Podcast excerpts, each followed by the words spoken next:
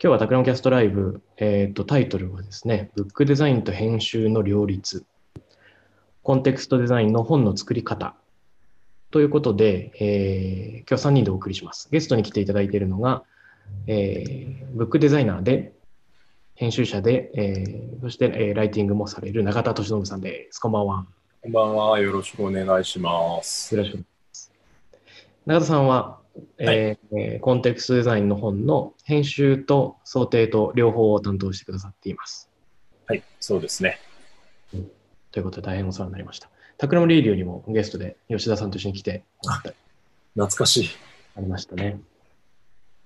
そして、えー、私、 Takram の渡辺と、もう一人は Takram から太田真希です。こんばんは。こんばんは。よろしくお願いします。えー、タクラムではイラストレーションやグラフィックデザインの仕事をしていて、えー、今回のコンテクストデザインの本では、表紙の総画だとか、えー、本文の中に出てくるダイアグラム、イラストなどを担当してくれています。ですよね。はい。そうですね。あれ、前回、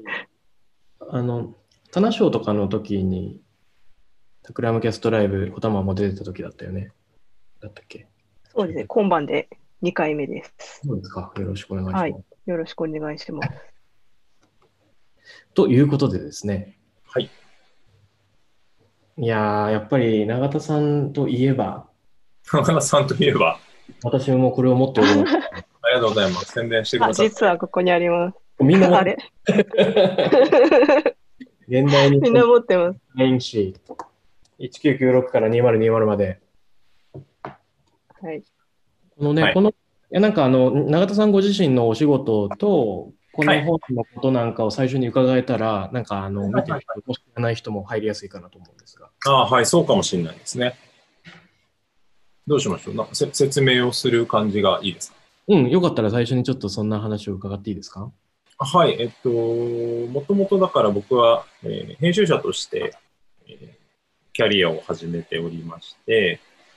で、デザインは独学なんですね。うん、で、えっ、と、まあ、その後、なんて言ったらいいのかな。まあ、最初出版社の版元に勤めていて、で、その後デザイン事務所に移って、2011年からフリーランスでやってるんですけど、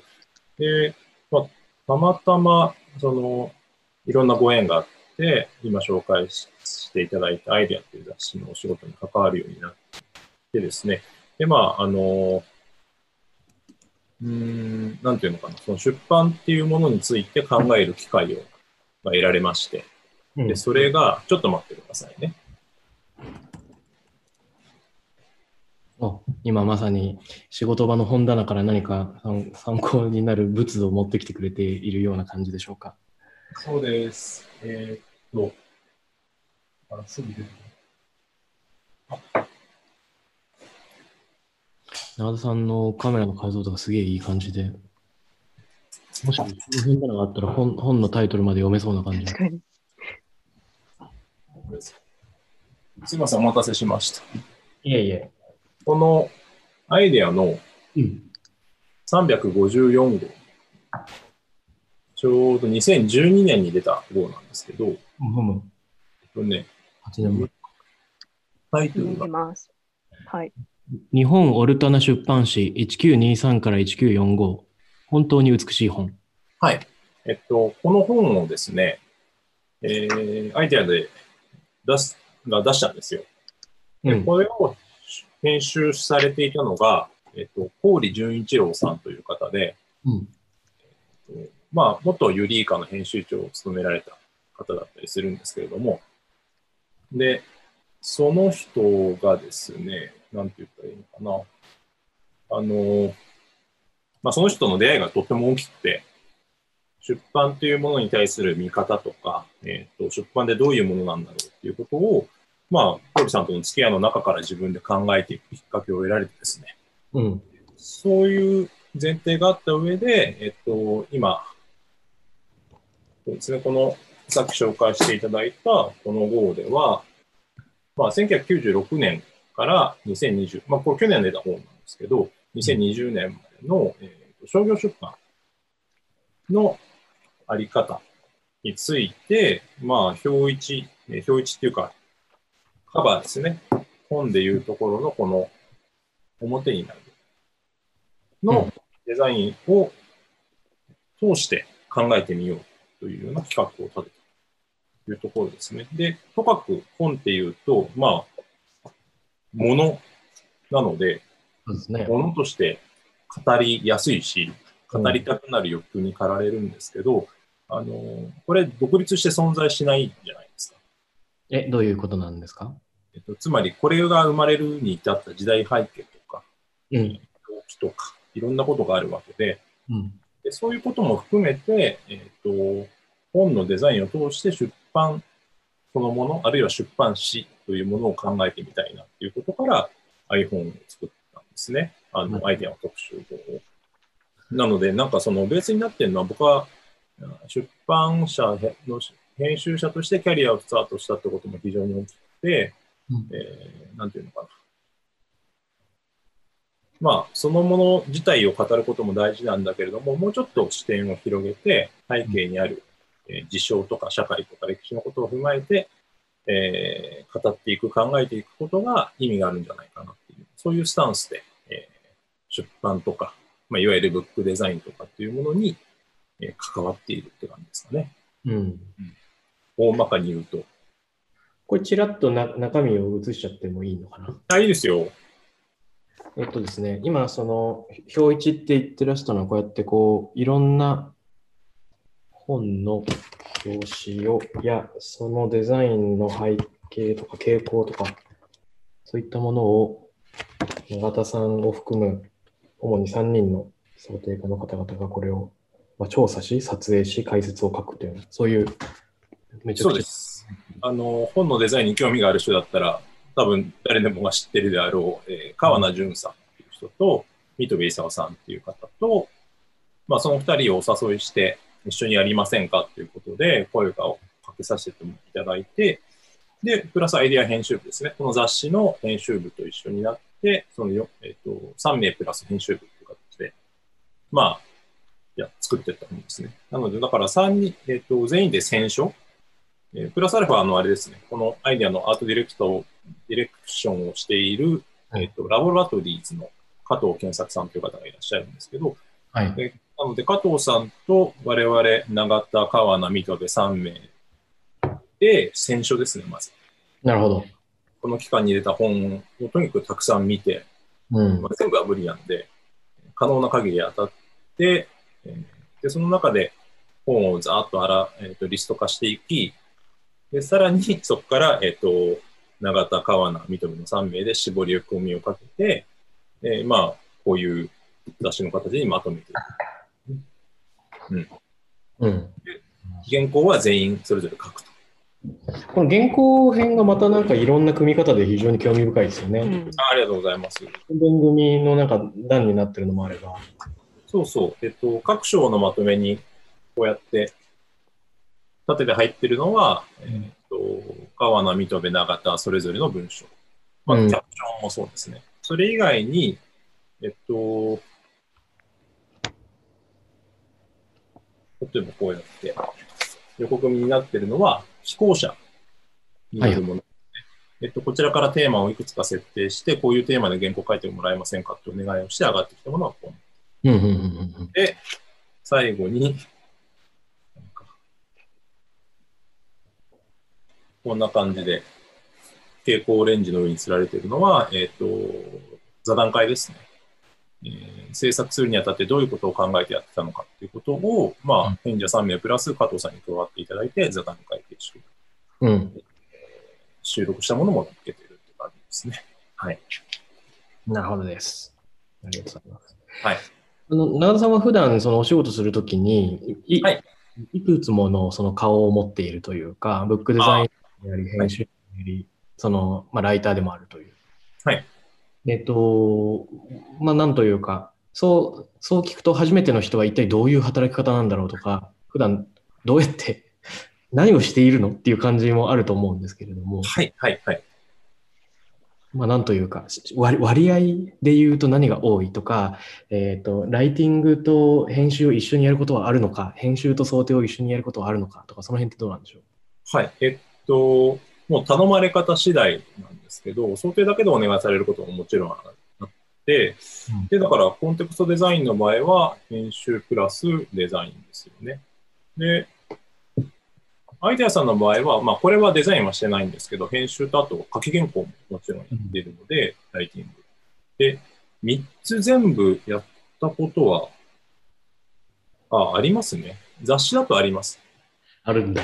うんえっと、えーっと、だから、また、うん、いいですね、このライブいいですね。じ自分の事務所でこうやって物がとイベントができると。直近で申し訳ないんですけど、あの、まあ、またやっぱりアイディアさんで、まあ、雑誌の仕事になるんですけど、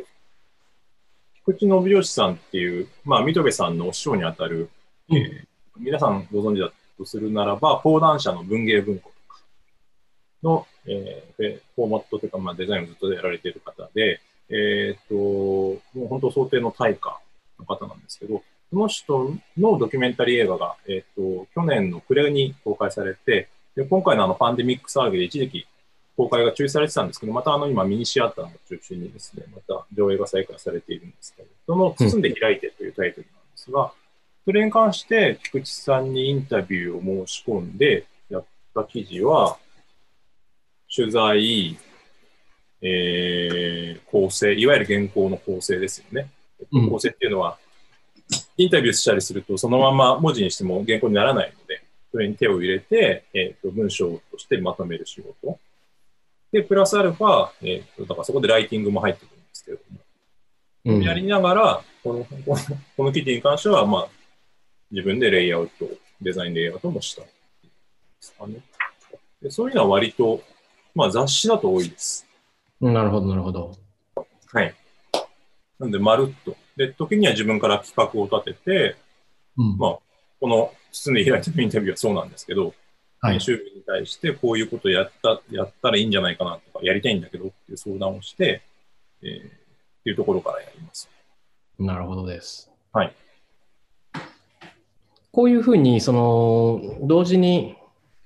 複数のことを手掛けるっていうのは、ブックデザイン業界にはああるものなんだ。ほ他にもそういう人がいるものなんですかね。えっとやられてる方はいると思いますけど、基本的には分業ですね。うんうん。えーだから編集は編集でやって、デザインはデザインでやって、まあ文章書く人は文章書くっていうのは基本的に分かれてるんですけど、うん。えっと、それ、いまあ、今でもいるとは思うんですけど、編集者が想定するパターンっていうのは結構あるとはあります。ていうか、かつては基本的にはそういうやり方だったりしたし、えー今でも、まあ、フォーマットが決まってるものとか、そんなに凝らないものっていうのが、そういうふうにやってる販物さんもたくさんあるんじゃないかなっていう。大手はまずないですけど、うん。そうなんですね。はい。まあこあのーコンテクストデザインの本をはい想定を編集やっていただくきっかけになったのは、なんでだったんだっけ？よ吉田さんに僕が相談したからなんだっけ？そうです、そうです。えっと、最初に、えっと、今回、まあ、今日は出演されてないですけど、キーマンになっている方がいらっしゃって、それは株式会社コンセントで、えっと、まあ、編集者として、うん。かつ、まあ、クリエイティブディレクターですよね。うん、そうそし。てご活躍されている吉田智也さんという方がいらっしゃって、で、吉田さんと、まあ、渡辺さんは以前からお仕事をされていて、はで僕と吉田さんも、えっと、全然別ルートでお仕事をご一緒させていただいてたんですけど、なんかね、あの、吉田さんと渡辺さんと森岡書店の森岡義行さんが、えー読書会をやると。あ、そうだった。それだ。東博樹さんのゆるく考える考える読書会をやるやりましたね。そうそう。で、うんそこに僕が、なんか前々から渡辺さんのことを紹介したいなっていうふうには吉田さんから言われていて、で、なんか、じゃあこのタイミングないんじゃないかってことで吉田さんがその読書会に誘ってくださったんですよね。うん。で、そこでお会いして、まあいろいろお話ししてったら、渡辺さんが面白がってくれて、で、なんか一回タクラムのオフィスに遊びに来ませんかって言ってくださったんですよね。で、うんその時に、じゃあお言葉に甘えてって言って見学した時に、だったかな？あの、実は森岡書店で、この期間、個展をやることになっていて、ついてはやっぱ本を作ろうと思っているんだけれども、ちょっと相談に乗ってみもらえませんかって言ったのがスタート。最初の相談からだいぶ具体的だったんですね。僕あの、そのもうあの展覧会をやるっていうのは決まってたんですよね、出版記念の。うん、そっか。出版、まだ原稿ができてないのに出版記念が決まっているっていうすごい状況。そうそうそしかも1ヶ月後とかでしたよね。いい2ヶ月とかでしたっけ？だったね、多分ね。う。いや、なんかね、その時は、どれくらいだったんですかね、もう、スケジュール感はあんま覚えてないんですけど、ううん、んそんな感じでした。いや、なんか今、自分の話なのに話を聞いて汗が出てくるくらい。なんて無謀な。でもその時は、あの、まあ、後でその話になると思うんですけど、展示プランだけはありましたよね。渡辺さんとしては、あの、まあ、このコンテクストデザインの本の中で、メインモチーフになった、あの、用途の決まっていない砂時計はい。っていうものを使って、えっと、何かをしたいっていうことを考えてらっしゃって、うん。で、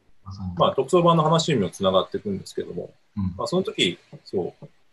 う、もう僕がパッと反応したのは、えっと、まあ、特捜版のここがなんで4色なのかっていうことにもつながってくるんですけど、うん。まあ、4冊本作ったらいいんじゃないかっていうようなことを最初にポロッと言ったんです。あ4冊っていう話があった。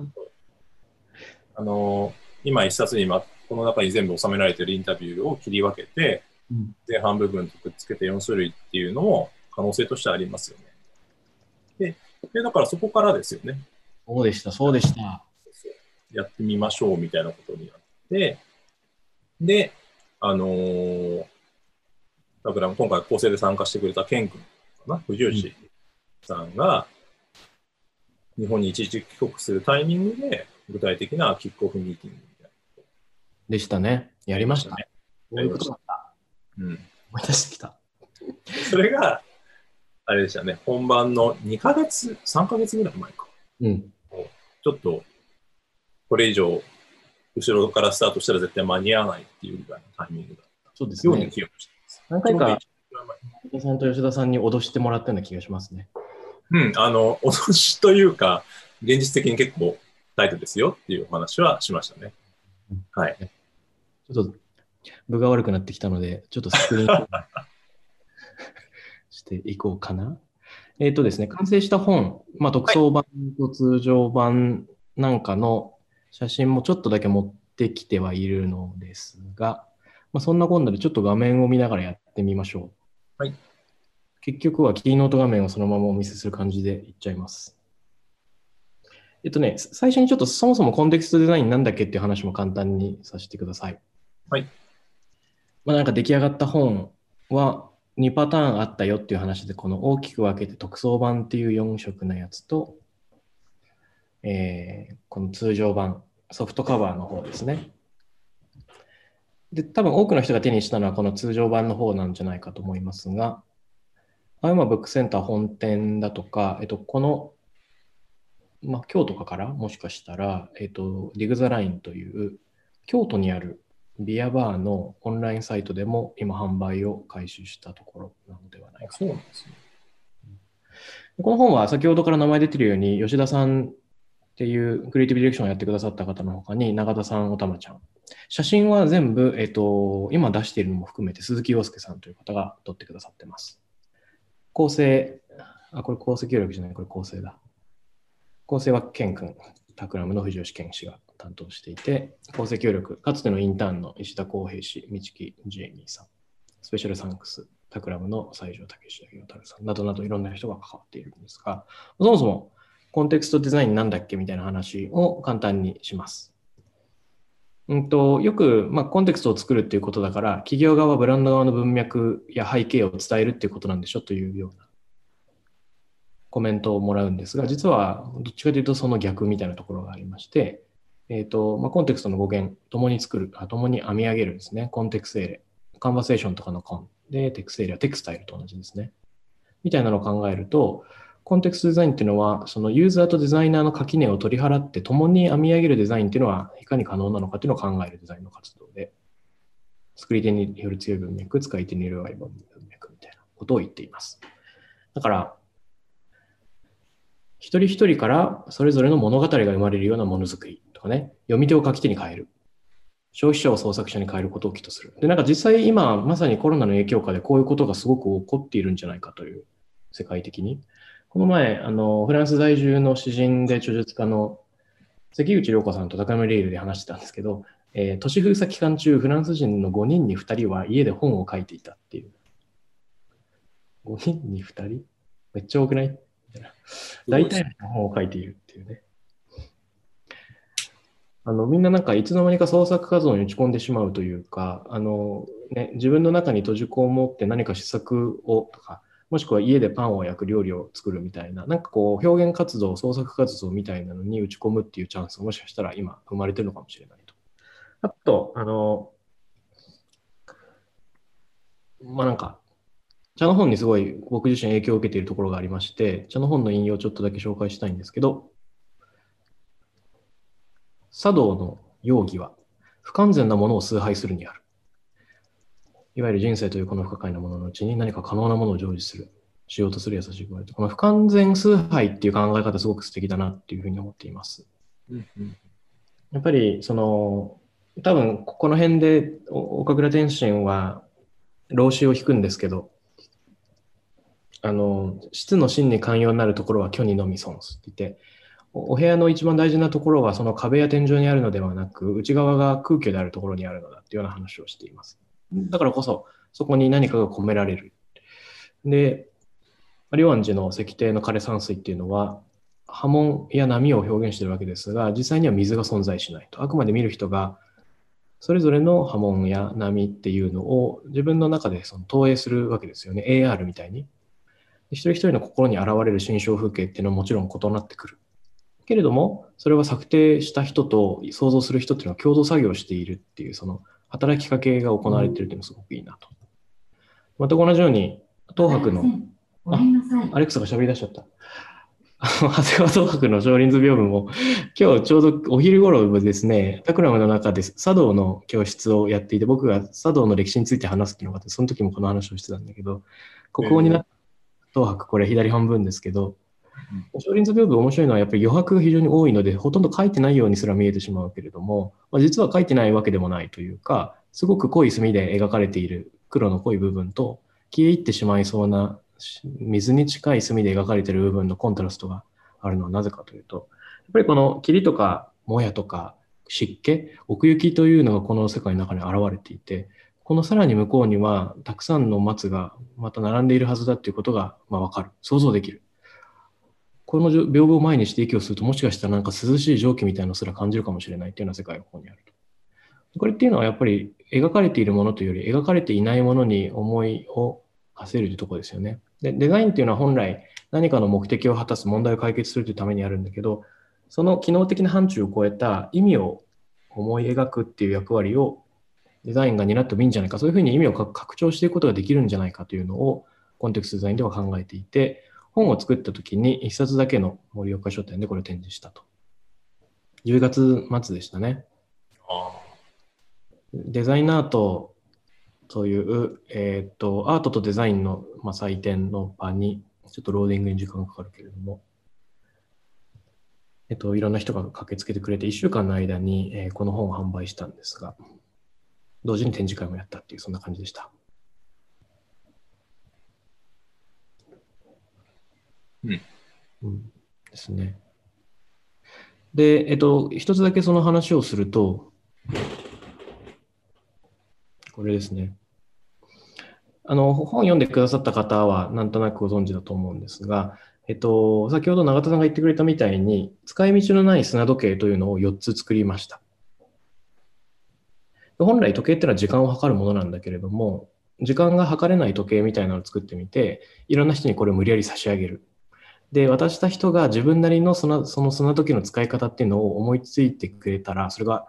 何か新しいデザインのヒントになるかもしれないということで、4人の全然異なる仕事をしているとか、まあ、バックグラウンドの異なる方に、それぞれインスピレーションで砂時計を渡し、自分なりの用途を考えてもらうということをやってみました。つまり、デザイナーが用途を決めるんじゃなくて、使い手が決めるっていうのは可能なのか。で、ちょっとだけ紹介すると、例えば、この人は何を隠そうドミニク・チェンさんなんですけれども、たまたま僕がインスピレーションでこのブルーと黄色の砂の色がパッとね、落下する瞬間にこう分離して落ちていくっていう、そういうのをインスピレーションでなんとなく上げたら、ドミニクさんは青っていう色があまりに好きすぎて、自分の家のドアは全部青で塗ったんだみたいな話をしてくれて、マジかだったんですけれども、彼はご自身、その金色の毛並みの猫ちゃんを飼っているということで、これを見た瞬間に、青は自分の家だと。自分のドア、いろんな部分がその青く塗られているこの環境っていうのは、お家で、で中で動く金色の砂っていうのは、家の中で遊んでる猫なんじゃないかっていうようなビジョンが浮かんできた。で日々あの猫と遊ぶときに少なくとも1日何分は一緒に遊んであげたいっていう気持ちで普段はねあのスマートスピーカーに声掛けしてるんだけどそのタスクみたいな感じで猫と遊ぶっていうのだとやや味気ないからって言ってこの砂時計を使ってみることに。っていうようなところをきっかけにいろいろ話してくれたんですけどそんなところから、えー、と家族での時間の過ごし方猫との時間の娘さんとの過ごし方や星の王子様に登場するその金色の毛並みのねまあ、狐とか、もしくは金色の髪の毛のその星の王子様のエピソードみたいなとこにつながっていく、なんだろう、偶然この砂時計を手にした人とは思えないくらい、そのそこから芳醇な物語が、まあ、表出するという、もうそういうことがありました。なんというか、だから何かの目的を満たすための砂時計ではなく、むしろ人の想像力を起動する問いとしてのデザインなのかもしれないですね。なんか設問のような形でデザインっていうのが、もしくはなんか存在できるんじゃないかということを考えるに至りました。まあ、こんな話がね、いろいろ書いてあるわけなんだけど、本には。本の後半は、こういう4組の人たちへのインタビューみたいなものが含まれています。これ、彼ら写真が入ってるって感じだね。で、こういうやつなんだけど、すいません、長く喋りました。特装版と通常版っていうのを作ったよっていう話と、その、そのなんかポイントみたいなのを、永田さんとおたまちゃんにこう聞いていって、のプロトタイピング具合みたいなのもいろいろお聞きできればなと思ってます。はい。です。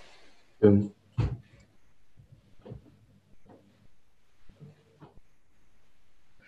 まあ、なんつうか、特装版と通常版とに共通してるポイントっていうのもいろいろありますよね。そうですね。あの、基本的な中の設計は特装版も通常版も変わりません。えー、とだから書かれてる内容も収録されている本あのものも全部一緒になりました。まあ、当初その分冊して展示に合わせて分冊したらどうなんだろう、いいんじゃないかっていうようなことを言ってたんですけど、まあ、その先ほどから名前が挙がってる吉田さんが、ちょっとそれだと、なんていうのかな、やりすぎてるんじゃないもっとシンプルでいいよねっていうことを言ってくださって、えーで、まあ最終的にその特装版の、あれですね、えー色のバリエーションを作ることで、えー展示のコンセプトと合わせようということなんですけれども、うん。まあ通常版も特装版も、とにかくあの、渡辺さんが今画面で共有してくださってるみたいに、あの、ノーマルで、ことですね。特殊な素材を用いず上質に仕上げることっていうのが一番のえーコンセプトというか、まあ、デザインするときの方針にはなっています。ううん。あとは、まあ、当初は盛岡書店限定で売るっていうことを考えていたので、PP、バリとかをしてないので、まあ、か紙そのままの風合いが手元に残るっていうのがありますね。そうですね。あの、PP っていうのは、だから今、コンセプトデザイン持ってる方だとわかると思うんですけれども、その、まあ外装ですよね。に一切何の、えーバリアもしてないというか、うん。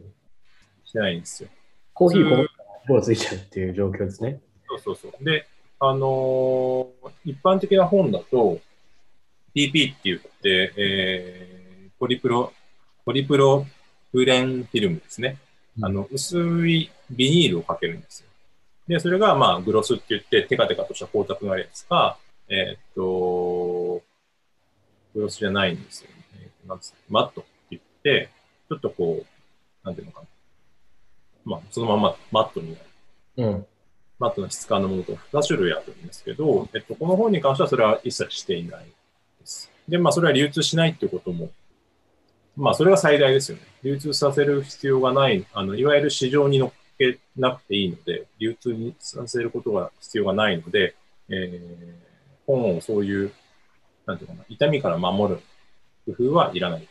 うん。だから、まあ、紙そのものの風合いとかを手に持ったときに楽しんでもらえればな、というのがありますね。うんです。まあ、青山ブックセンターに置かれてるから、今は。まあ、傷はつくとは思うんですけど、あの、渡辺さん最近渡辺さんのツイッターで、渡辺さんがリプライされてたと思うんですけど、こう、傷がつくのも実は狙ってるんですかっていう方が質問来てましたよね。ありました、ありました。で、えっと、先に答えてしまうと、狙ってはいないんですけど、あの、傷がついてもいいと僕は割と思っていて、っていうのは、まあ、渡辺さん、そのタイプだと思うんですけど、本って書き込みができるじゃないですか。うん。でも、まあ、なんていうのかな。本って一番大事なことなのは書かれてる内容だと思うんです。だから、あのー別によ汚れても、汚くなっても、朽ちていってもよくて、むしろそうやって使ってほしいというか、あのそーどんどん汚してほしいし、書き込みもしてほしいし、なんていうんですかね、あのーうん、そういう意味では育ててってもらったらいいのかな。そうですね。まあ僕自身本の中にはすごく書き込むタイプなんですけど、はい先それこそこの本の中にも登場しているドミニク・チェンスさんと僕で、お互いの本を読み合ったトークイベントをズームでやったんですね。はい。僕はドミニクさんのあの分かり合いなさを、わ分かり合いなさの本。で、ドミニクさんは僕のこの本っていうのをお互いにこう読んで、中にめちゃくちゃ書き込みあったのを、はい画面共有でその写真を写しながら、ここのページでこういうこと書き込んだよみたいなのをこう交換しながらやるっていうイベントやったんですよ。で、あの、やっぱりその書き込むことで試作をして、試作をすることで本の内容がやっと自分の中に入っていくっていうところは結構あるなと思っていて。はいはいはいはい。流れてしまうので、自分の中でその消化して所有、まあ、考えることで所有できるっていうのがありますよね。そうですね。で、まあ、あと、なんていうのかな。えっ、と、本、日本に限らずなんかちょっとわかんないんですけど、海外の事情は。でもちょっとなんかね、あの、大事にしすぎてるんじゃないのっていう疑問もあります。あの、う店頭でも、あの、本が汚れてたら汚れてないの取ったりするじゃないですか、買うときに。うん。まあ、それは別に否定するようなことではないですけども、でも一方で、本ってもっと、うーん、まあ、存在に扱っていいと思う。なるほどね。うん。だって、どういうものでもある。あの、まあ、ショーまあプロ、プロダクトなんですけど、なんていうのかな、その、いつまでも飾られてあればいいっていうもんじゃないと思ってるんですよね。やっぱ開かれて、読まれて、使い込まれていった方がいいと思ってるから、まあ、あえて傷つ、なんか、ついちゃったらもう諦めつくじゃないですか。変な話なんですけど。誰しもあのお風呂の中に入ってゴワゴワになっちゃった文庫本っていうのは何冊か持ってるもんですよね。はいはいはいはい。でもなんかもう、そういう不可逆なものとして存在してるから、うんもう傷がついたらしょうがないっていう、そういう意味では、あの、ちょっと汚れやすくは、あえてしてる部分もありますね。あの、傷をつつけてほしいとは思ってないけれども、まあ汚れやすくていいんじゃないのというふうには思って傷がつくっていうことによって、まあ、き傷っていうのは、ね、全く同じ傷っていうのはつかないので、傷をつけることによって自分独自のものになっていくっていうのもあるかな。うん、っていうことです。まあ、それは狙ってなかったけど、結果的にそうなったんだったら、まあ、よしとしていいんじゃないかな。MacBook を飛行機に乗ってる時に落としちゃって角がへこんだことがあったんですね。はい。へこんじゃったよって愚痴ってたら、これでやっと君自身のものになったねって友達に言われて、ああ、そっかー。でも、飛んでない方がいいけどねと思いながら半分納得しました。そうですね。まあ、電子、電子機器と違うので、認識じゃないもんね。そうそう、本ってやっぱり、まあよく言われることですけど、紙の本がなくなる、全部データになっていくってこと言われるんだけども、あのーデータって壊れたらおしまいですけど、紙の本って破れても読めますよね。うん。それこそお風呂に落として、ゴワゴワになっちゃっても乾かしは読めるじゃん。うんうん。まあ、だからそういう意味では、その、ある種こう、剥き出しのものとして、えーこの本は提案したかったってこともあります。それはもでももちろんその渡辺さんの書かれたテクストを踏まえてそうしてますけどね。うんうんやっぱりそそれぞれの文脈の中で、あの、この本の中で散々書かれてるみたいに、読み手が書き手になるっていう、その転換が起きるんだとしたら、別にこれはデザイナーの作品ではないので、ああ、なるほど。私ので作っ私は一応そのデザインはしましたけど、うん。それが誰かの手の中で愛着のある一冊になるかどうかっていうのは、その本と共に過ごした時間が決めることですから、そのその中で特別なものになってったんだったら、多分それはもう僕がデザインしたとか、えっと、おたまちゃんが協力して作ってくれたってことを飛び越えていくと思うんですよね。そういう意味では、そういう、まあ、緩やかな移り変わりが発生するんじゃないかなっていうようなことは、うん、考えました、ね。確かに。で、おたまちゃん、今映ってるこの大線張りっていうその特装版のみの一個のポイント、ちょっと教えてもらっていいですか？えっと、各本に合わせた色の台線を貼ってるんですけど、ポイント。大線とは何ぞ？だ、そこからですね。ちょっと何度だったらちょっと永田さんにお願いしたいですけど。えっと、大線っていうのは、えっと、もともとその和装本、日本の本って、えっと、背がなかったんですよ。背っていうのはこの部分うん。ですね。これがなくて、えっと、普通に平で閉じられて、閉じられてたものが背がないので、今の本棚みたいにこう棚差しにしてもわからない。から、こう、基本的に平で置かれてたんです。うん。平。まったりな状態で置かれてた。で、なんだけど、ここに、昔の本ってここに印刷をしない、してなかったから、その本が何かわかんないじゃないですか。似たような色の紙の束があるけど。だからその本が何かっていうのを分かるために、一枚ここにタイトルとかが入ったものを、えすったものを別途貼貼り付けてたんですよね。うんそれが台線です。で、まあ、今は台線ってやる必要は本当あの技術的にはないんですけれども、まあ、今回特装版っていうものを作るってなった時に、まあ、通常版のこれは全部印刷なんですよ。だからこう、フラットの平面なんですけど、まあ、どうせ特装版にするんだったら、こう台線というものを利用してやったらどうだろうということで、えー、タクラムのおたまちゃんにイラストレーションと、で、今回はありますよね。この台線を貼るところに、あの、空押ししていて、そこがそうです、そうです。へこんでるんですよね。エボスされている状態で、そこにちょうど合うように台線を貼っていると。そうです。うんそうです。へこんでるんですね、ここは。で、このイラストレーションと色の組み合わせは、えー、おたまちゃんに全部お願いしています。と、まあ、あと、台線の中の文字の置き方とか、サイズ感とかも、えっと、まあ、キャッチボールは何度かしましたけれども、基本的にはおたまちゃんに全部お願いします。で、このより糸みたいなのをおたまちゃんが描いてくれてるんだけど、この4つの色というのは、例のこの砂時計の色に対応してるわけですね。になっていると。そうですね。まさに。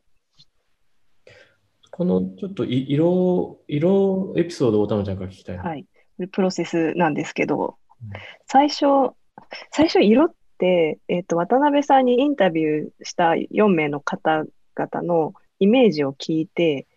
どんな色を思い浮かべますかっていうことを聞いて、えっと、で、最終的に4つ並んだ時に、こう、綺麗に見えるようにっていうので調整していったと思うんですけど、誰がどのようなイメージだったって話を最初に渡辺さんしていただけますか？緑。いや、まあ、なんつうか、まあ、こうこういう色の選び方をしました。ドミニクさん、これなんか特に理由があるわけじゃなくて、なんとなくドミニクさんは青がいいんじゃないかっていうのを、彼の家に訪問して、ドアが青いっていうことを知る前からなんか青くなってたとかね、ビストレビスっていう、恵比寿にあるあのレストランのオーナーたちにはなんかグリーンがいいかなとかね、この人は、うんですか、浅吹まりこさんですけど、事前にこの人は、まあ、私の妻なもので、えっと、石が入った砂時計を上げていて、まあ、この石をイメージした紫色とか、まあ、インクの色なんだけど、本当は。とか、うんと、鈴木さんには実は選んでもらいました。砂時計をいくつか見せて、気になるやつありますか？って言って、僕はなんかこれが血に見えたからちの色っていう感じでこれを選びますとか言ってね、選んでくれて、まあ、そんな感じでこの4人に4色っていう色の方向性がなんとなくまず決まったと。うんうん特に理由もなく決まったと。で なんかそれで、えっ、と、パントーンで特色を1色ずつ選んで、で、2本のより糸が結び絡み合って、だんだんコンテクストが太く編まれていくっていうイメージで、えっ、と、図案を考えています。これ最初の原案の絵なんですけど、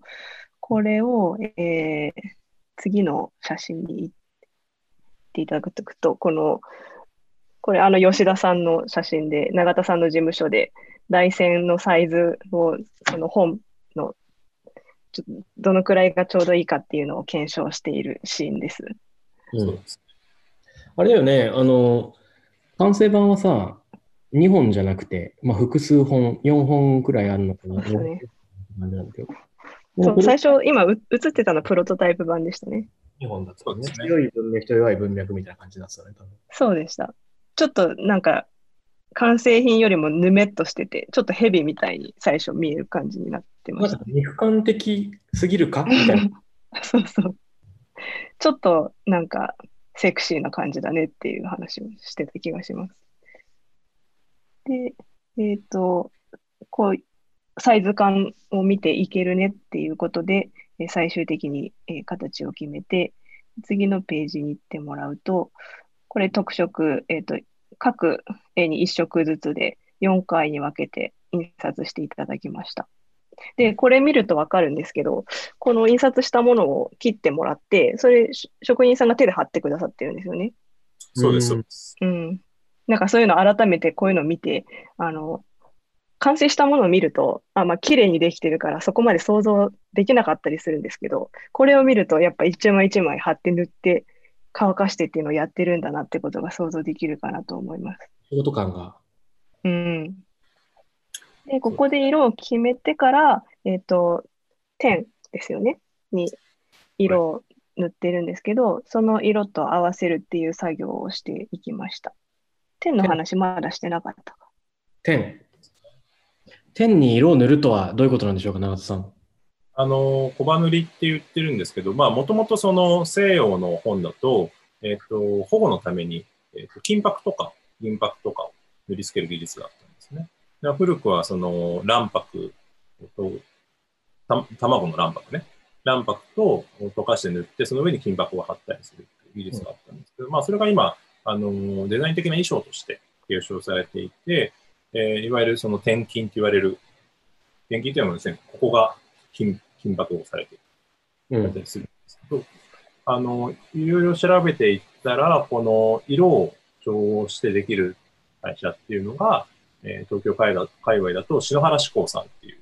会社になるっていうことを教えていただいて、で、アプローチしていきました。もう、あの、本当に渡辺さんがここに書いてくれさってるみたいに、元は害虫、えー虫の害ですね。虫による被害とか汚れ、ほこりを避けるためのものだったんですけれども、まあ、転じてデザイン衣装になってで、今回、あの、全部塗るっていうことも考えられたんですが、うんちょっとね、なんていうのかな、やりすぎてる感があるんじゃないかってことで、まあ、あえて点が割れ、点だけにした。そうですね。こういう感じになったと。そうそうそう。で、この色を作るのが、かなり繊細な作業でしたよね。おたまちゃんね。あのーインキのパントーンで選んでるインキと違って、これが染料なんですよね。そうそうそうそうそう。それなので、ちょっと色の質が違うというか、パントーンだと結構、ペタッとした均質な色が出ると思うんですけど、染料だと滲んでいくというか、あの、染み込んでいく感じなので、彩度を出すのも難しそうだし、色をなかなか合わせるのすごいたくさん試していただいて、っていう場面です、この写真は。でも最終的にすごく優しいいい色になりましたよね。うん。しかもこの日、ちょっとトラブルがあって、あのー去年のあの大雨あったじゃないですか。多摩川が氾濫したようなうんやつ。台風ですかね。そう。あれの影響で、本当はこの日に篠原さんのところに、あの、特装版の、えっと、本体が全部届くはずだったんですけど、えっとね、大雨の影響で製本上の作業が遅れちゃって、あの、本体が搬入されなくなっちゃったんですよ。うん。で、本当だったら、その、いくつか、もう全体塗ってみて試そうって話だったんですけど、叶わなくて、で、相談したら、急遽、あの、色の調合だけだったらできるって言っていただいて、ここで細かくやっていただいたんですよね。いや、事件ありですな。うんでまあ、大変でしたよ。うん色決めてからまた手で塗っていただいてるんですよね、一つ一つ。そうそうそうそう。それもすごい。色決めるのも本当繊細な作業でしたよね。本当に水をスポイトですくってとか、あ、スプーンだ。スプーンで、ティースプーンですくって、何さじ混ぜるみたいな。うん。調合が書いてあるのかな。こう OK。何を、何をもって OK だったのかよくわからない。この OK! みたいな。この、これでいきましょうみたいな。そう。一緒に見見てやっていただいて、これでいきましょうっていうの丸してもらってる丸してもらっ感じ。うむうむ。あとは、これですよね。白押しですね。コスモテックさんのところで、そうです。あのー、加工しもいろいろあるんですけど、えーっと、東京と埼玉の県境ぐらいに浮間船渡っていう駅がありまして、埼京線ですね。で、そこから歩いて10分ぐらいのところにある、あの、コスモテックさんっていう加工使用専門でやってらっしゃる、えー加工屋さんにお願いしました。で、あの、結構加工しって技術力の差が如実に実は出る。うん。で、その、どれぐらいの強さでプレスするのかとか、あの、まあ、箱紙っていうのは要するにその、文字の、えー亜鉛板を作ってですね、そこの、その亜鉛板を加熱して、間にこう、金属とか顔料できているフィルムを挟むんです。それをプレスすることによって、熱転写して定着させる技術なんですけども、で、そのどれくらいの強さでやるのかとか、押し込むのかとか、どれくらい長くプレスしてるのかとか、あの、そういう細かい検証を重ねていらっしゃる加工屋さんで、あの、すごく技術力技術力が高いんですよ。うん。で、まあ、特装版の線に入ってる文字っていうのはですね、実はかなり小さいんですよね。小さいですよね、これ。小さいです。で、普通のところでお願いしたら、これ潰れて、渡辺幸太郎とか絶対読めなくなるんですよ。鍋とかやばいですよね、また。そう。ここはね、本当しっかりと紙、使ってる紙とか印記の印刷の状態を確認しながらテストしてくれて、あの、立ち会いで、立ち会いに行ったんですけど、とってもうまく仕上げてくれた。だから、何気にすごくこう技術が結集してるんですよね、この本って。うん。大線張りしかり、天の小バ塗りしかり、背の箱押ししかり、すごくね、細かく丁寧な,、ね、な仕事を、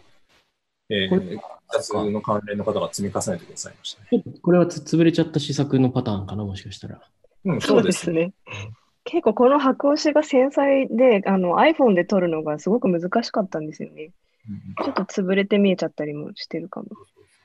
でこれが問題作？そう、箱もいろいろ種類があって、あの、これレインボー箱ってやつですね。七色に輝くやつ。こんなもんやりますけど、ありますっていう。これで渡辺さんに 見せたやつ。これ意外と渡辺さんっぽいんじゃないかって一瞬盛り上がった。でも、まあ、もちろん却下ですけどね。はい、そんな感じでしたね。あとはあれですよね、ポイントとしては、あのこのスピンが、2本。そう、あのーしおりっていうやつです。このねまあ、コンテクストが共に編むっていう意味なので、やっぱりそのいよれる、2本で編み合える、その元の表紙がその編まれる2本だったというようなところも引き継ぎながら、これが、そうですね。あの、通常1本なんですけど、あのーまあ、聖書とか、辞書とか、結構分厚い本とか特別な本になると2本入ってることもあって、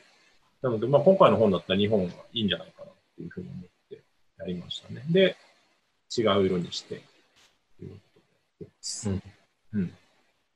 や、なんか、今のご時世、そもそも特装版というものが出版社から作られること自体が結構レアだと思うんですけれども。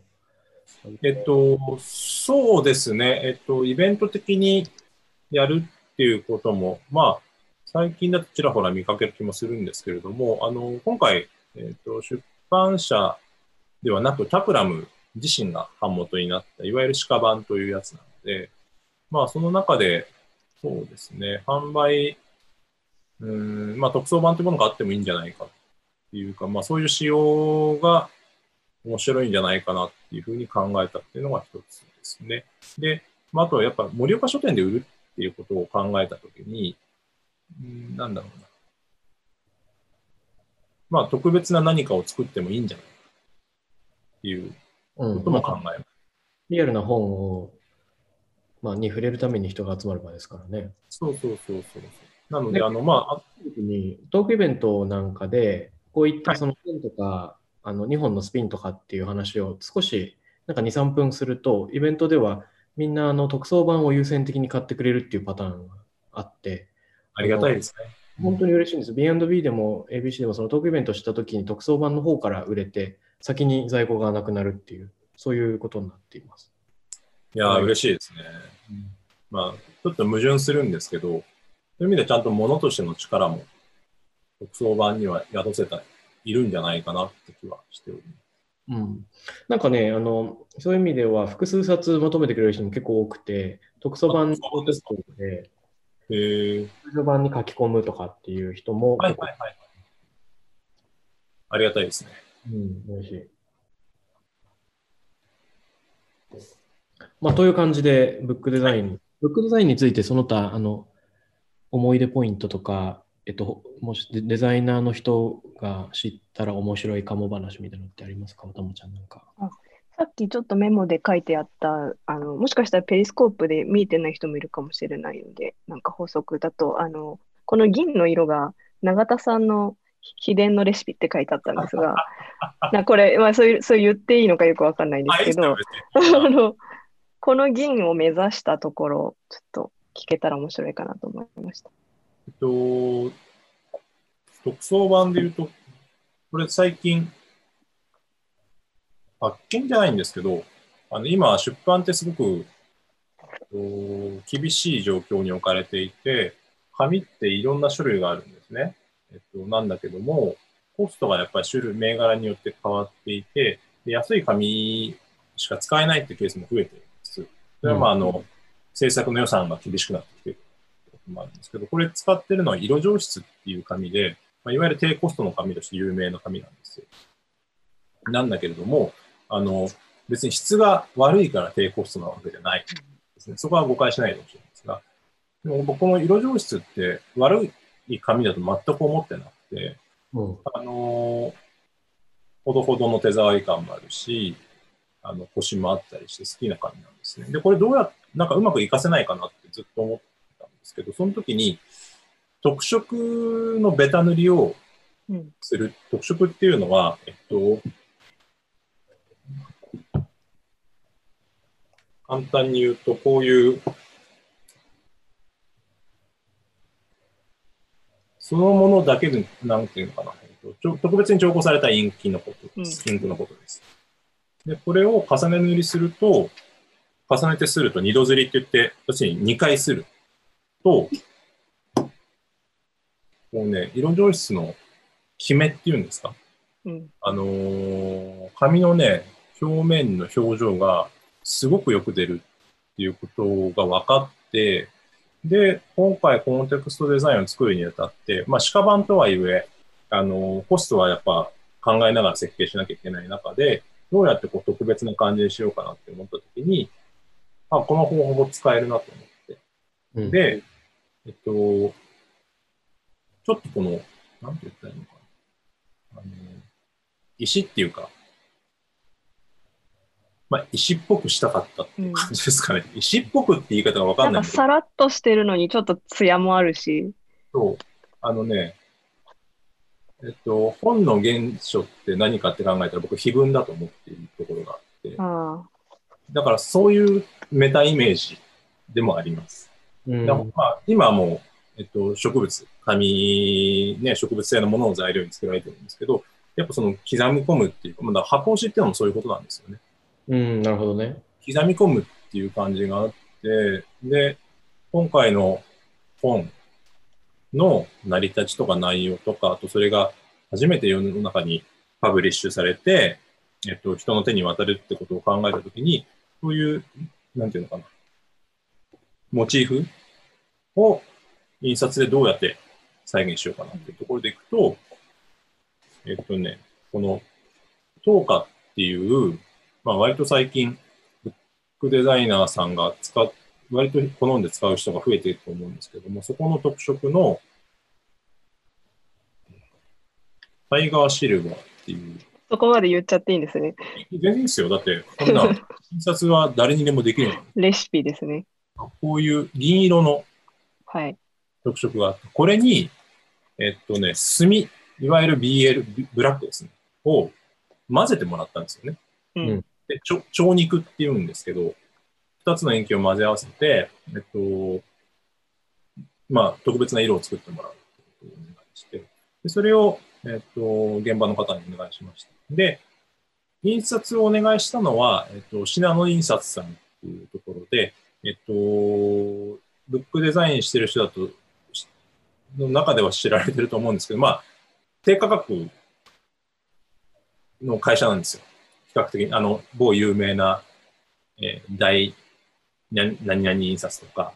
突何々印刷とかさんに比べると、やっぱ価格帯が下がる、下げ、下が、下げて勝負してるところがあって、なんだけど、あの、安かろう悪かろうっていう評価もされがちなところなんですよ。ただ、えっと、この、今回印刷の窓口になってくれた人と僕、もう、どれぐらいかな、10年以上付き合いのある方で、で、その人にお願いして、ちゃんとこう管理してくれって言うと、しっかり現場に伝えてくれるんですよね、意図を。だから、あの、やっぱそこもコミュニケーションの問題があると思っていて、えっと、どんなところであっても、まあもちろん持ってる技術力の差とかはね、えっと、埋めがたいところもあると思うんですけれども、まあ、しっかり信頼関係を築いている人たちと、そういう意味では現場レベルでもいろいろと共同共有しながら作れたなっていうふうには思ってますね。うん。なので、あの、すごく、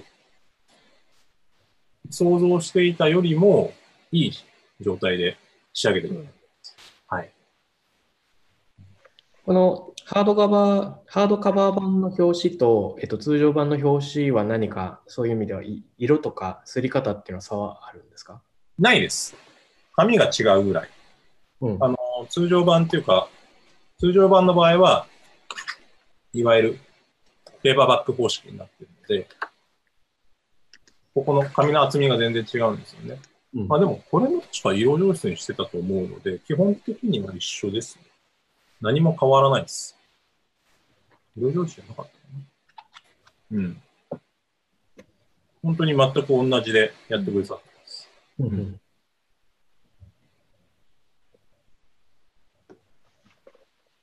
なんかその後、永田さんに色上質であの試してみた他の例も見せていただいたんですけど、すごはいはく新鮮でした。その当テクスチャーの感じが。はい。試したい人たくさんいるんじゃないかなと思います。いやいやいやいや、あの、うん。通しやすいですよ、コスト的にも。うん。だし、まあ、でも、あの、本のデザインで難しいのは、えっと、やりたい技術とかやりたいデザインがあったとしても、やっぱその内容に、との絡みがあると思うので、こう、やっぱり、こういうことができたのは完全に渡辺さんが書いた原稿があったからなんですよね。だから、うーん、ブックデザインの面白いところだし、難しいところは、技術だけで作っちゃいけないっていう制約が何がしらかかってくる。うんうんうんそれを超えてやっちゃうと、まあ、やっても、やることを否定しはしないんですけど、僕個人としてはちょっと、なんていうのかな、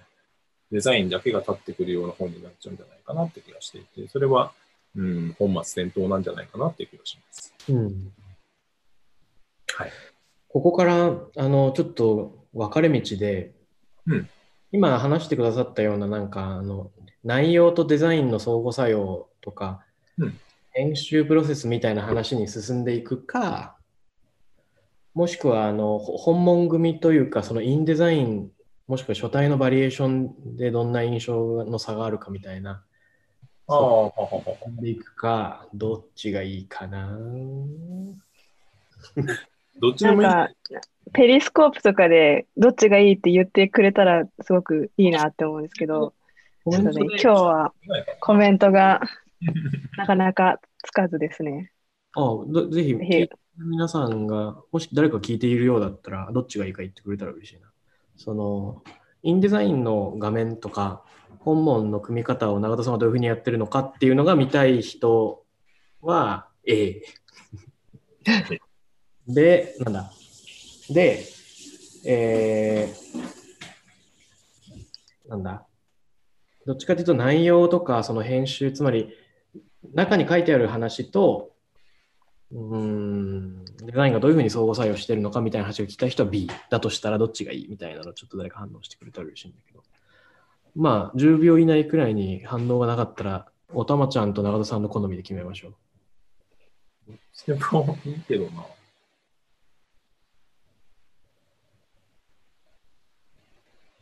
どうでしょう。まあでも、書体の話というよりは、あの今日のテーマが、ブックデザインと編集の両立っていう、あ、B、B ってどっち B 来ました。あ、A 来た。はい、来た？A。が多い。みみんなどこ見てんの？どこで見れるの？そのコメント。えっと、ペリスコープのコメント欄ですね。今3名の方がコメントしてくれました。ありがとうございます。ありがとうございます。桜尾の方なのかしら。い1対2です。じゃあ、はいあ、2対2。うん、面白い。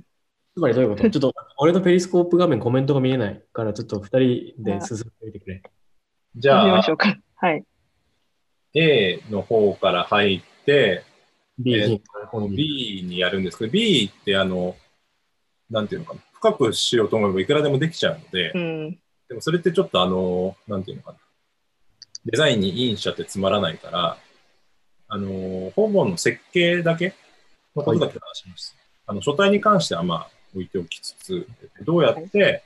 渡辺さんの原稿の内容から、この本文の、てかまあ全体の設計に至ったのかっていうことを話していけば。ぜひお願いします。まあまあ、これ、1分くらいしかないから、ちょっとやや駆け足気味になっちゃうけど。まあまあまあまあ。で、だから今日のテーマでいくと、ブックデザインと編集の両立っていうことなんですけど、えっと、最初に自己紹介したみたいに、僕にとってはだから編集することとデザインすることって、そんな切り離されてないんですよね。うんというのはまあ僕が、えっと、美大を出てないところもすごく多分に関係していて、えーっと、るとは思います。うん。だから自分にとってその、絵的なところから入っていくよりも、言葉から入っていった方がやりやすいんですよ。うんうん。で、渡辺さんの本に関して言うと、えっと、この本に関して言うと、編集してなかったらこういうデザインにはなってないです、まず。うん。っていうので、どう編編集ってじゃあ何って言われると、この本の成り立ちを言うと、あの、渡辺さんがもう数年来ずっとこう、タクラムのチームの中でコンテクストデザインに関して、まあ、議論を続けて。議論っていうのは別にあの、なんていうのかな、討論ではなくて、コンテクストデザインっていうものの考えを深めるために、えっと、チームを組んで、えっと、まあ、いろいろこう、たびたび話をしてきたんですよね。で、そのために、えっ、と、それをもとにノートでしたっうん。けで、えっ、と、プロトタイプのような原稿を書かれていて、それは、あの、世の中に出,、ま、出出てる、公開されているんですけども、うんでそれがまず大元になってますよね。で、これを本の形に発展させていくにあたって、渡辺さんがや、最初にその、なんメモランダム的にたくさんのこう断片を書かれてたんですよ。うんうん。それをその大元になって、大元になった原稿の中にこう組み込んでいって、全体のフローができたところで一旦共有してくださったんですよね。うん。で、それをこの一冊の本にするために、えーっと、ここをこういうふうに変えたらいいんじゃないかとか、この前後の流れを変えたらいいんじゃないかとか、ここのひとまとまりはもうちょっとコメント欲しいです。そういうことを提案してきました。うんで、それが具体的に言うと、僕がやった編集作業。うんうんうんで、そのために何をしたのかって言ったら、えっと、めちゃくちゃ読んだんです。文章を。本当あの、すごく読み込みました。えっと、いわゆる精読っていうやつ、本当一語一語、一字一句、さらっていきながら、ここはこういうふうにしたらいいんじゃないですかとか、ここちょっとよくわからないですとか、ここってこういうふうに言いたいんですかとかっていうことを、あの、逐一鉛筆で書き込みながら、えーやってったわけですね。で、その中で、えっ、と、一個自分がテーマにしてたことがあって、うん今日のプレゼンも、プレゼンというか、えー番組の中で渡辺さんが喋ってるの、とっても見事だったと思うんですあ、懐かしいの。あ、これ赤の原そうですね稿ですね。とっても、続けてください。ね、見事だったと思うんですけど、あのー渡辺さんの書き原稿と喋りってちょっと距離があるんですよ。で、当たり前なんですけど、人間だから。うんなんだけど、その、渡辺さんと話してるととっても気持ちよくなって、あのーなんていうのか。それは、渡辺さんの、えープレゼンテーションがうまいからだと思うんですけど、なんていうのかな、その、とっても思考渡辺さんの中の考えてることと口から出てることのドライブ感というのが、なんていうんですかね、あのとってもいい、いいんですよ。僕個人の体験として。だからその感じを原稿でもうまく再現できないかなってことは、結構テーマに。なる。うんうんうん。で、書き原稿だとどうしてもあの力が入っちゃったりとか、あのしがちなので、そこをこう崩していきつつ、全体の流れが、えっ、と、よどみなくいくようにっていうことを考えながら、えっ、と、文章を読んでいったので、訪問設計に関してもやっぱそういうことをすごく意識してうん。で、まあ、えっと、訪問の設計と読み込みっていうのがほとんど並行してやっていってたんですけど、それをちょっと説明すると、これかな？よいしお画面共有してくださる感じ？ょはい。これがですね、コンテクストデザインの、おすげえすげえ。えっと、実際のレイアウト画面です。で、まあ、こんな感じで作業をしていってたんですけど、これどういう構造になってるのかっていうと、こういうふうになってるんですよね。で、この、この緑色の部分。これがいわゆる本文、テキストが流れる部分なんですね。でうん僕の設計の仕方っていうのは、基本的には、まず、えっと、全体の総テキスト量から狙ってるページ数を算出して、で、そこからさらに1ページあたりにどれぐらいの文字を入れる必要があるのかってことをまず。計算します。うんで、大体これぐらいあると、まあ、2イコールでできるだろうな、と、まず考えるんです。うんで、そうすると、1ページあたりに入れなきゃいけない文字の量っていうのが出てくるじゃないですか。うんでそれに対して、えっと、この、今回使ってる、えっと、サイズっていうのは、えー左右が128ミリ、ペンチが188ミリっていう白黒版っていう本のサイズなんですけど、そこから、えっと、どれぐらい余白が必要かなってことを考え、余白っていうのはテキストが入っていないこの白い部分ですね。を考えると、だいたい1文字の大きさっていうのが見えてくるんですよ。うんで、その大きさの文字に対、文字に、文字サイズっていうのは、今回13級っていうサイズを使ってるんですけども、うんえっと、13級っていうのは、3.25ミリ角なんです。うんはいで、それを、じゃあ、何字入れて、字数ですね。何行やればいいのかってことを考えます。で、そこから今度は行間っていうものを考えて。なるほど。行間っていうのは、何かっていうと、これですね、ここの部分。文字と文字の間、行と行の間のスペースを考えていって、で、こっから先は僕がず,、まあ、ずっと考えてることなんですけど、えっと、本って、皆さん開くとこう、喉って言われている、うん。この、ここね。られてる中央線ありますね。そうそうそうそう。で、ここ、今の本って割とここ広く取りがちなんですよ。うん。簡単に言うと、まあ極端にやるとね、こんな風に喉がすごく広くなっている本が多い。うん。で、これなんでかっていうと、これ読みやすい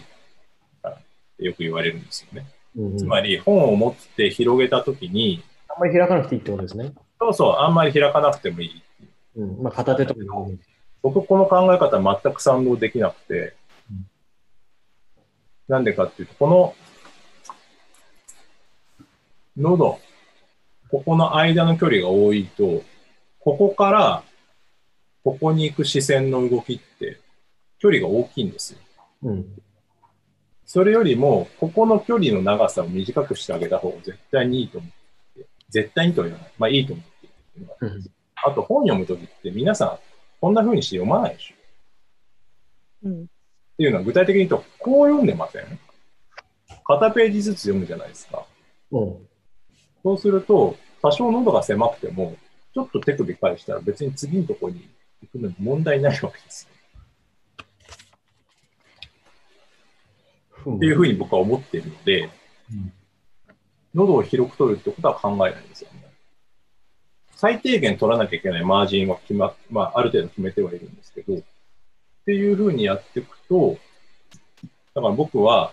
本はまず喉のここの部分、このスペースをどうするかっていうことから、うん、えっ、ー、と、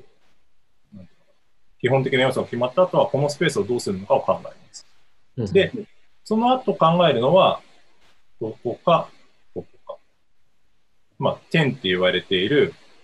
本門の上の部分、あるいは地って言われている下の部分。これをどれぐらい開けるのか。ということで考えると、えっと、僕これ全部制約、今、ちょっと禁欲的に制約を持たせてるんですけど、よいしょ。こんな感じかな。これ何でも正解じゃないですからね。長田がこうやって作ってるってだけなんですけど、これ、行間の半分をまず作って、うん、その後何行分取るかっていうので、喉の秋を決めるんです。そうすると、あの、見開きが一応1個の半面に、この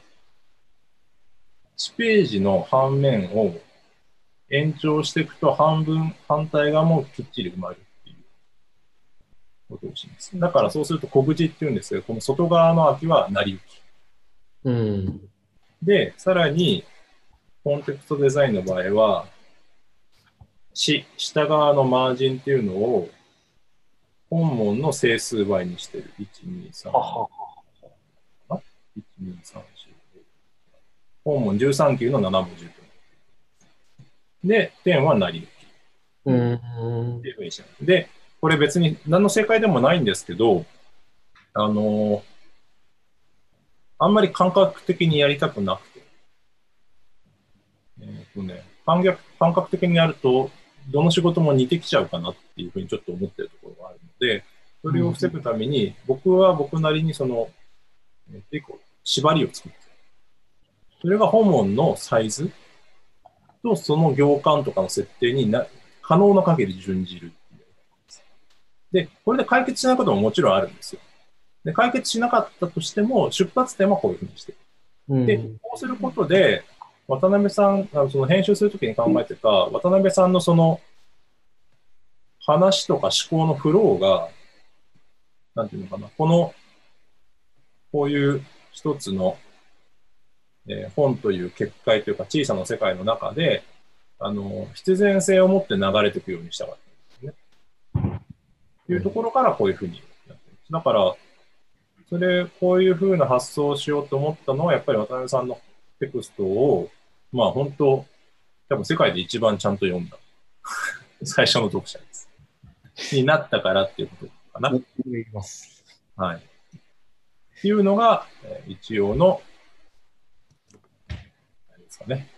あの、今、結界、ほ本という結界っていう表現が登場したんですけれども、はいはいはい。本はいろんなものに例えられることがあると思うんですけど、結界という言葉に込めていることは何なんでしょうか？うーんとね、やっぱりその、結界っていうかな。そうですね。あのー、たびたび、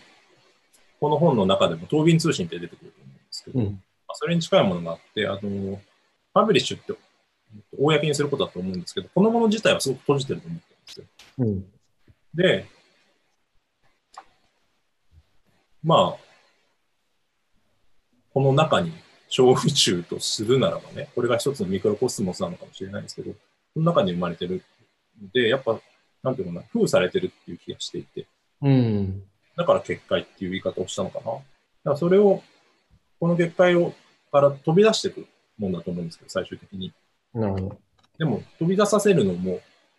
飛び出し、あの、飛び出させるっていうか、この中のものを外に引っ張り出すのって全部読者の手に委ねられてると思うんですね。うん。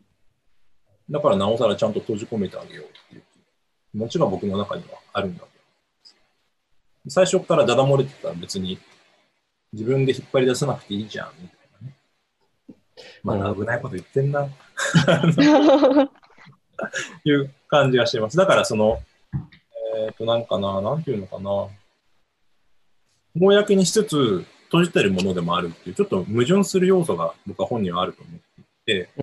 あの、公共の財にするんだけれども、その公共性の批判、根っこにあるのは私的なものである。私的なものである。だからこそ、やっぱりその余白の置き方とか、あの、そこにある種のルールというか、縛りを設けるっていうのが、まあ、僕なりのやり方です。はい。うん。あの私的なものだからこそ公にする意味があるとかね、制約があるからこそクリエイティビティが高まるとか、その、はい閉じることによって開くっていう矛盾のような、なんか、そういう世界はありそうですね。そうですね。で、多分それはコンテクストデザインっていうもの、そのもの自体にも関わってくるんじゃないかなっていううん、そんな気がしますね。価値が点灯していく、緩やかに。そんな気はする。あの、はい例えば、なんだろうか。まあ、なんというか。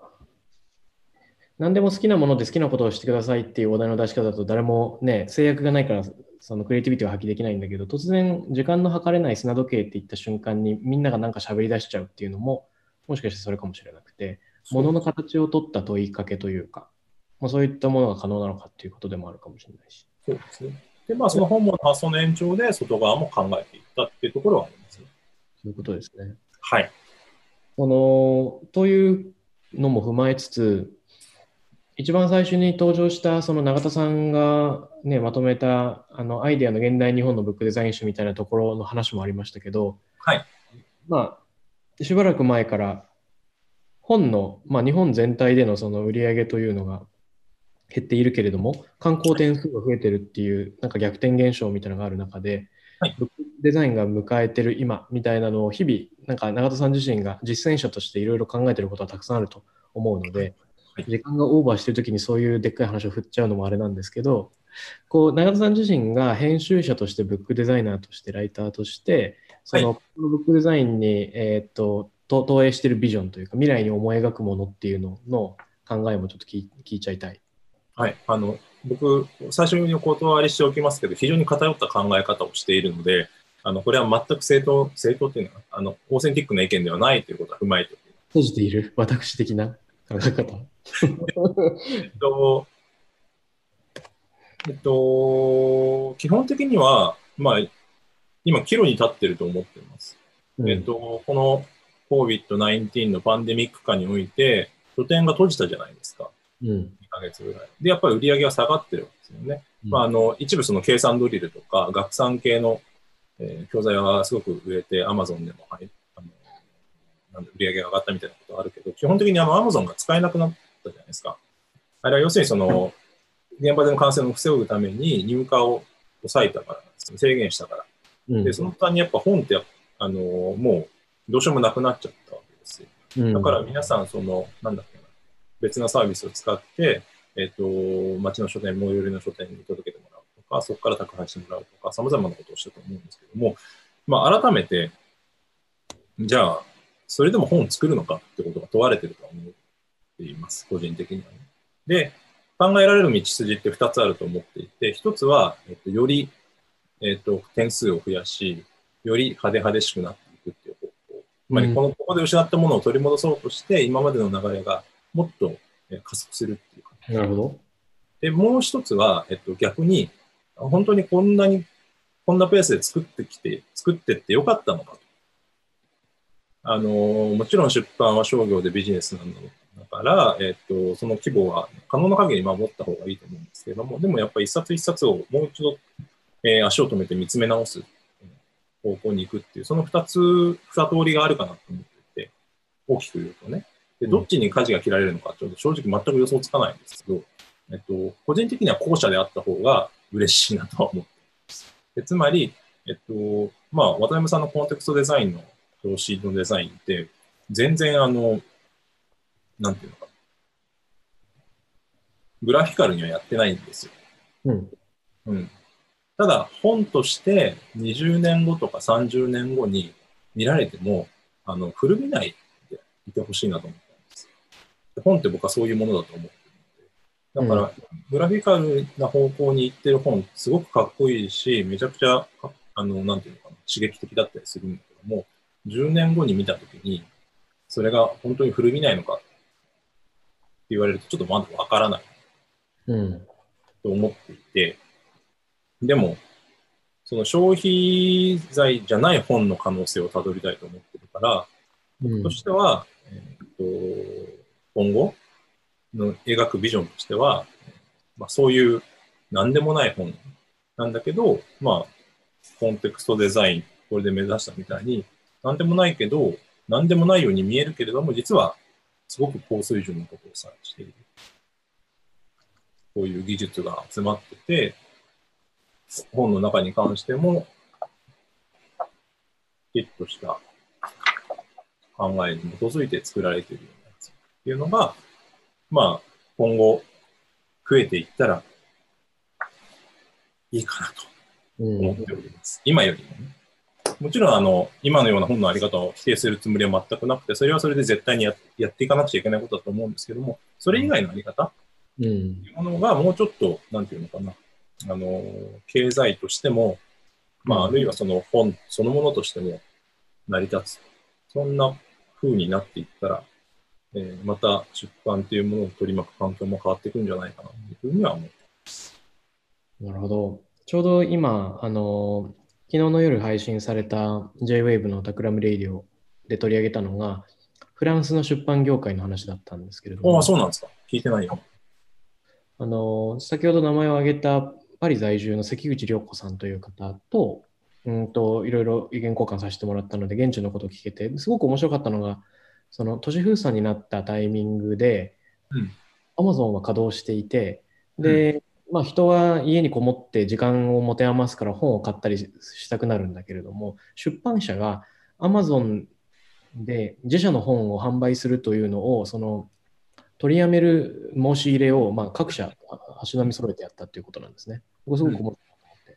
あのつまり町の本屋が営業を停止せざるを得ない状況で、アマゾンでばかり本が売れてしまっては、あの出版社の売り上げは立つけれども、中長期的に本屋全体のエコシステムが死んでしまっては元も子もないってことで、むしろいらないことを選ぶっていうね。あのー本当に偉いと思います、そういうのって。あの、ちょっと羨ましい。羨ましいですね、その業業界の。あのね、これちょっと危ないけど、言うと、はいはい日本でもあの、書店の、まあ、古書店を中心にね、えっと、支援しようっていう、ブックエイドっていうクラウドファンディングがあったと思うんです。で、僕、それはもう、目的はもう大賛成。古書店とか、本当につら、辛いっていうか、どれぐらい閉まったのかわかんないし、あの、まあ、神保町のスイートポーズっていう餃子屋がなくなったんですよ。ふむ。知ってますかね？あの、神保町のあの東京都書店がある通りにすごく有名な餃子屋さんで、うんお昼時だったら長蛇の列ができる。うんここが、えっと、閉店から復活せずにもう店じまいすることを決めたんです。なるほど。で、スイートポーズの斜め向かいぐらいにあったキッチン南海っていう、これもまた有名な洋食屋さんなんですけど、そこもね、まあ、まあコロナが直接ではないとは、あ、直接っていうか、あの、コロナだけのせいではないんだけど、やっぱ閉店することになって、で、なんかやっぱその、神保町ってやっぱ、世界最大の図書街の一つだとは思うんですけども、うん、そういうところがね、この2ヶ月間、3ヶ月間、本当に苦しい中で、そうやってクラウドファンディングを通じて、その人たちの経営を助けようっていう動き自体は僕は本当に賛成するんですけども、やっぱね、そこで語られてた言葉っていうのはちょっと、うーん、なんていうのかな。えー、愛とかっていう言葉を持ち出しちゃうわけですよね。ははうん、で、ちょっと日本の良くないところなのかどうかわかんないけれども、あの愛とかじゃなくて、あの、うん、戦略的に、このエコシステムを生き残すしていくために、うん、えっ、と、いろんな垣根を越えて団結していこうとか連動していこうってことだったらいいなと思うんですけど、やっぱそうじゃないところで、その精神論的なところに行っちゃうことが、うん、やっぱちょっとね、なんていうのかな、辛いなっていう気になりました。だからそのフランスの話を聞いたときにすごく羨ましいなって思ったのは、あの、出版社が書店のことをちゃんと見ているなってことですよね。うん、でも、日本だと、その、まあもちろん書店のことは考えてるんでしょうけれども、まあそれよりはやっぱり辞書の売り上げのことをまずは考えるわけじゃないですか。うん、なんかやっぱそういうところの、なんていうのかな。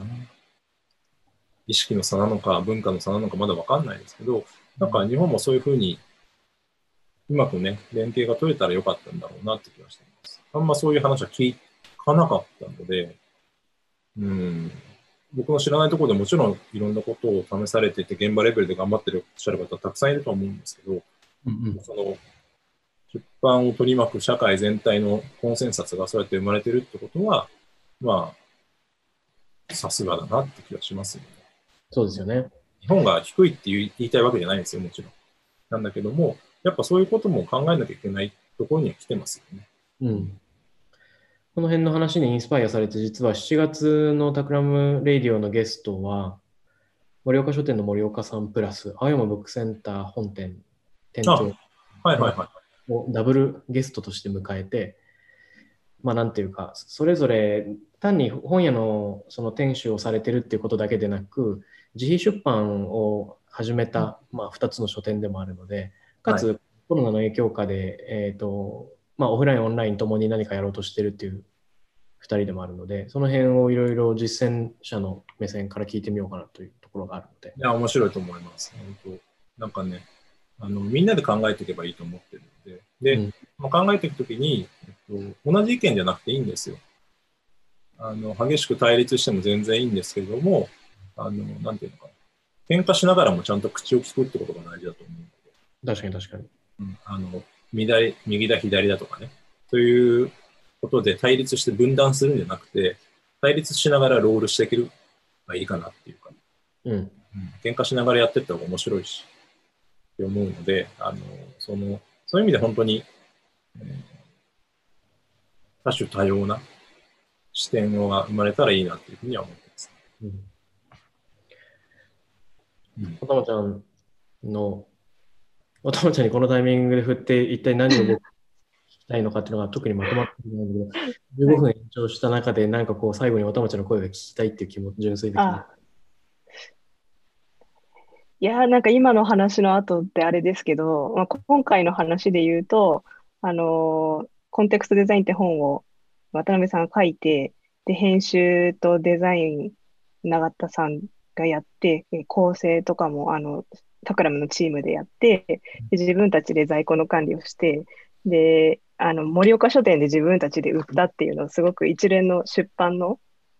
行為としてすごく良かったなっていうのを、あの、そのプロセスに全部関われたことが実感としてすごく良くて、こういう活動が増えていくとすごくいいなと思いました。うん。うん。あなんか、よく吉田さんが出版0.5みたいなことを言ってるけれども、ちょっと昔の出版の体制というか、読み手と書き手がもっと近い位置にいるようなあり方っていうのを自分たちなりに試行錯誤してみた、できているのかもしれないっていう、なんとなく、まあ、煩雑さと手応えと両方感じてますね。うんうん、うん、とてもいいことだと思います。今後もこういう感じで鹿版に挑戦するのかわからないけれども、うん、でも何らかの形で本とは携わっていきたいし、うん永田さんとも何らかの形で仕事をいろいろできたら嬉しいなと思っていて、ぜひぜひ楽しみながらね、できたので、うん。タクラムではやっぱりブックデザインに興味ある人大変多いので、これまでも永田さんにレクチャーやってもらったりしてますけど、あ そうですね、やりましたね。ちなみに最後に永田さんからなんか今後のお知らせとかってありますか？お知らせ。お知らせねえな。あ、えー、いや、まだないですね。ただ、えっと、近日中に なんかいろいろ動き出せるものはありそうなので、えっと、うん、またそれは改めて渡辺さんたちにお知らせします。直近ではないですね。申し訳ないな。あ最近、あの、ウェブサイトをまとめられたってあおっしゃってましたね。はいはいはい。あの、タンブラー、ようやく、あの、何にもないところから、ぼちぼちやってる仕事を上げてて、あ、その、あの、コンテクストデザインも紹介させていただいておりますので、おおー、いやいや目がある方は、永田敏信で検索すると出てくると思う。あ、見てみます。うん僕はい。すみません、宣伝しちゃって。申し訳ない。ということで、今日はちょっと延長しちゃいましたが、えっ、と、贅沢に、えっ、と、永田敏信さんをお招きして、ブックデザインと編集の両立、コンテクストデザインの本の作り方ということで、えっ、と、お話ししました。はい。永田敏信さん、どうもありがとうございます。ありがとうございました。ありがとうご楽しかざいましったです。えー、タクラムから大玉木と渡辺幸太郎でした。ありがとうございました。ありがとうございました。おやすみなさい。おやすみなさい。